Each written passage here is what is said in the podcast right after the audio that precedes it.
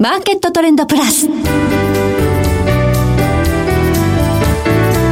の番組は日本取引所グループ大阪取引所の提供でお送りします。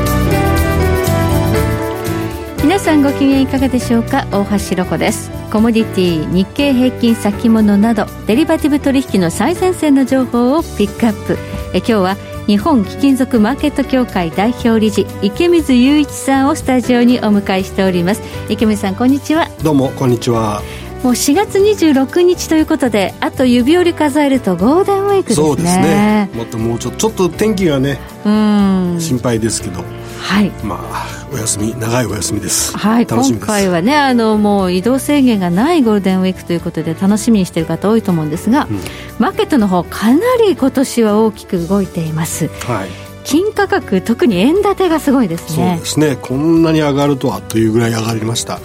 えー、4月19日にですね、はい、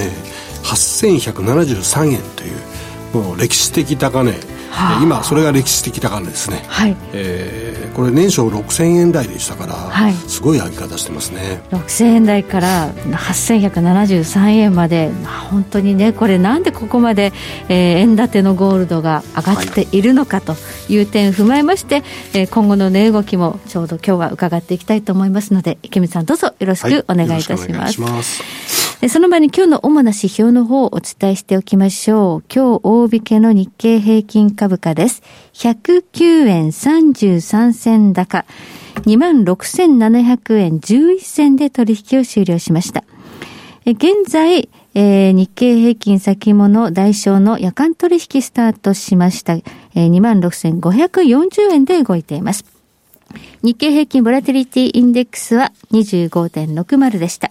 そしてコモディティ市場、東京プラッツドバイ原油先物中心現月の22年9月ものは、日中取引の終値で1270円高、えー、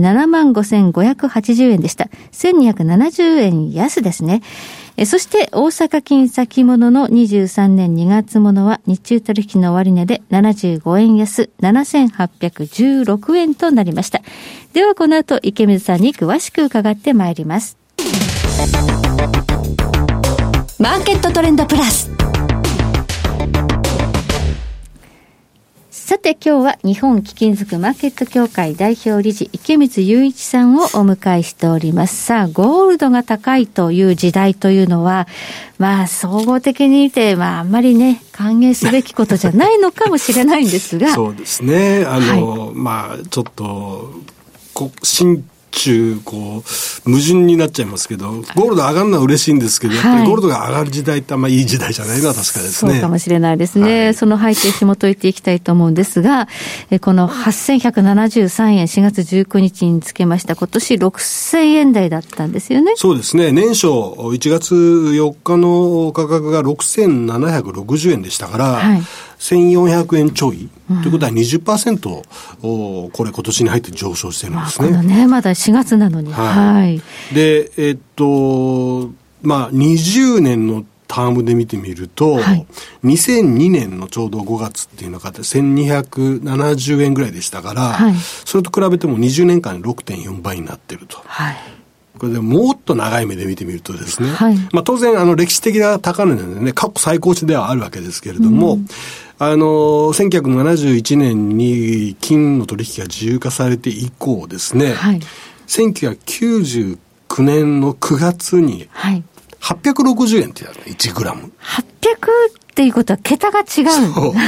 だから、その、要は、ほぼ、ほぼ、10倍になってるってことですね。そうですよね。この20年ちょっと持ってれば。そうです。10倍になったっていう。まあ、今は、だからもう、金持ってる人ぜ、ほぼほぼ全員、過去に買った人はほぼ全員得してるという状況ですよね。はい。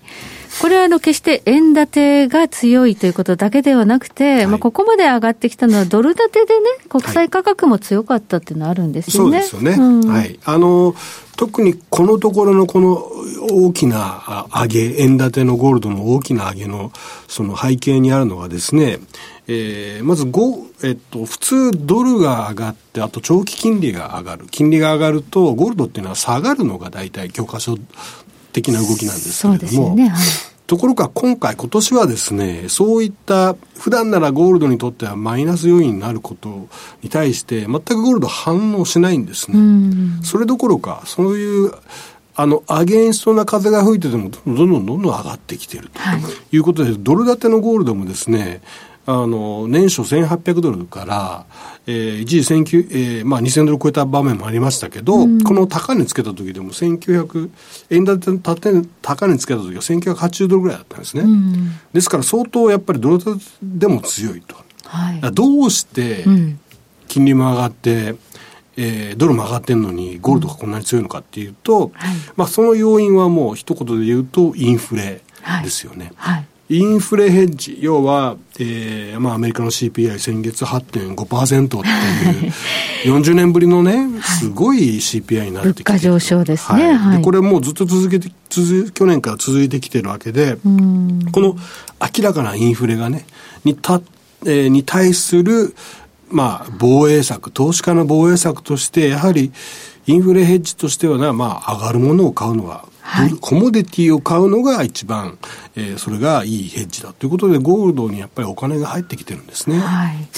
コモディティといっても、まあ、個人投資家、原油なんか買えないですし、機関投資家も原油買って、ちょっとね、はい、あの先物でバタバタやるの大変ですが、ゴールドっていうのが非常に資産としては買いやすいんです、ね、一番あの、そうですね、買いやすさという意味では、うん、穀物とか原油とか、他のコモディティよりも、やっぱり投資という形ではですね、ゴールドって、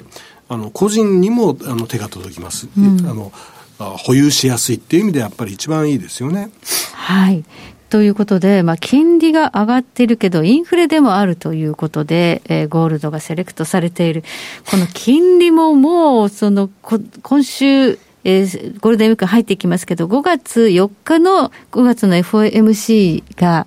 ありますが、はい、ここで0.5%一気に引き上げるなんていう話も出てるぐらい。ね、あのまあパウエル議長がもうはっきりと明言してますよね。うん、5月、それから6月、2か月連続で0.5%引き上げることが適切だって言ってますから、はい、まあ、まず間違いなくそうなるんだと思いますね。はい、そういった意味じゃ、あの、金利、まあ、へ、これはもうまさにインフレに対する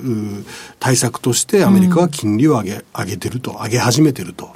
いう、はい、それも普通だったら0.25%のところを0.5%、0.5%という普通の倍の上げ方で、うん、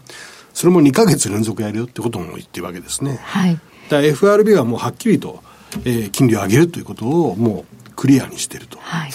そうすると、今、市場金利、ドル金利もね、あの長期金利が非常にこうものすごい勢いで上がってきていますけれども、はい、まあ、これを見て、為替市場でドル円相場ものものすごい動き。そうですね、はい、あの要は金利の高い通貨はもちろん買われるっていうのは、これ、皆さん、常識というかですね、はい、要は金利安い通貨よりも金利高い通貨を持っている方が収入は大きくなりますから、当然買われますね。で、それに対してもう一つ大事なのは、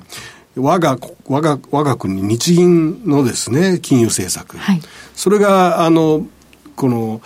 FRB がはっきりと金利を上げるとこうクリアにしているのに対して、日銀は全く正反対。えー、先日、あの、国債の指値オペっていうのがありましたね。はい、要は、ここのレベルまで来ると、もういくらでも国債買うよと。国債買うってことはどういうことかっていうと、その分代金払ってお金を市場にばらまくよっていう。これは金融緩和をもう、もう際限なくやるよっていうことをね、ことですね。言ったわけですね。はい、だからこれ FRB と全く逆のことをやってると。はい。えー、そうすると、えー、要はゼロ金利のままの円に対してどんどん金利が上がっていくドル、うん、これは円売ってドル買うっていうのはまあ自然の流れですよね。うんだから、この、あの、政府とかいろんな、その、役人さんが、えー、この円安は良くないとかですね、口先でいろいろ言ったりしてますけど、それはちょっと矛盾してると。要は金融政策がこれやってるから円安いくんだから、そのい、いくら口先で介入しても、それはやっぱり実行せないですね、っていうことになりますね。はい、で、その円安。はい今年のこの円安すごいですよね。1か月で110、あ、えー、10円の円安に行きましたね。おそうなんです。3月だけで10円ですよね。ですよね。だから、えー、年初は115円でしたから、これ一時129円40銭まで行きましたからね。はいはいということはこれ10円どころじゃなくて、えー、もっと上がってる。14円、14、5円の上げになってる。これは、要するに私たちの持ってる円が減価していくということで、まさにそうですね。購買力が減ってる。はい、そしたらこれもインフレですよねってことになるわけですよね。ということですよね。多分、あの、日本の人たちは一般的にあんまりそういった不安を持ってないのかもしれませんけど、今後、どんどんやっぱりこの円が安くなってるっていうことの影響がね、まあ、物価の上昇を端的にしますけれども、例えば海外行ったりとか、もしこれからオープンになってくるとですね、どんだけ円が弱くなってるかっていうのは実感されると思うんですけど、うん、やっぱこれはね、あの本当に大きな影響を今後我々の生活にもたらすと思うし、で、その結果として円建てのゴールドが上がってる。はい、要はドル建ての価格かける為替。うんで、えー、円建ての価格っていうのが出てきますから、はい、そうすると円安に行けば行くほどですね、はい、もしドル建てが変わらないとすればその分だけ上がっていきますから、うん、こんな上がり方っていうのはこれまで、えー、過去50年例がないですね。はい。ダブルで上がるということで、はい、まあ日本の、日本人が投資する金の価格が上がっているということなんですよね。はい、ここからなんですけれども、まあ世界情勢鑑みますと、有事で金が選択されるという意味では、あのロシアとウクライナのこの有事の時、ぴょんと一回上がりましたね。そうですね。はい、あの、当然、その有事での金買いっていうのは起こってますし、で、まあ、そこぴょんと跳ねたところはやっぱり一瞬でまたすぐ売られたんですけども。リグ割れちゃうんですね。はい。ただ、あの、この有事のリスクがまだ全然解決してないっていうことはやっぱり根底にあると思うんですね。ですからゴールドもそう簡単には下がらないでしょうということは言えますね。はい。そしてもう一つ、世界の景気はどうなんだということなんですが、はい、まあ金利を引き締めに動くアメリカの影響もあるんですけれども、中国。そうですね。昨日、あの、コモディティ、ゴールドも含めたコモディティがちょっと下げましたね。はい、これはやっぱり、えー、中国のゼロコロナ政策が今度北京にまで、はい、えー、広がって、えー、ロックダウンするかも、まあ、ロックダウンっていうことで、うんうん、えー、銅とかあ原油をはじめとする、えー、コモディティが大きく下げました、はい、これはやっぱちょっと注視しないと特にそういう産業用のメタルにとってはね、うん、えー、これこのまま中国が続けていくとすればですよ、はい、大きな需要減になる可能性ありますよね、はい、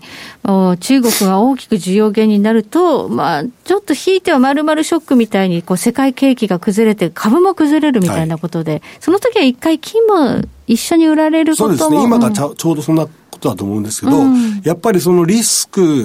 の回避として、安全資産としてやっぱり金は見直されると思いますね。うん、はい、ということでしょうかね。まあ、最終的に資金の受け皿になるときは、金が、あの、一回売られたとしても、真っ先に立ち上がってくると。いうような流れというのは過去にも何度も目にしてますね。はい、ねはい、ということで、ここからは、えー、ロシアの戦争、そして中国がどうなっていくのか、ここ大事ですね。はい。ありがとうございます。え今日は日本貴金属マーケット協会代表理事池水雄一さんをお迎えいたしましてお話を伺いました。池水さん今日はどうもありがとうございました。ありがとうございました。そして来週5月3日憲法記念日で番組お休みとなります。翌週10日、えー、火曜日は元証券ディーラーの竹蔵さんをお迎えいたしまして株式市場日経平均の展望をテーマにお届けします。それでは全国の皆さん良いゴールデンウィークを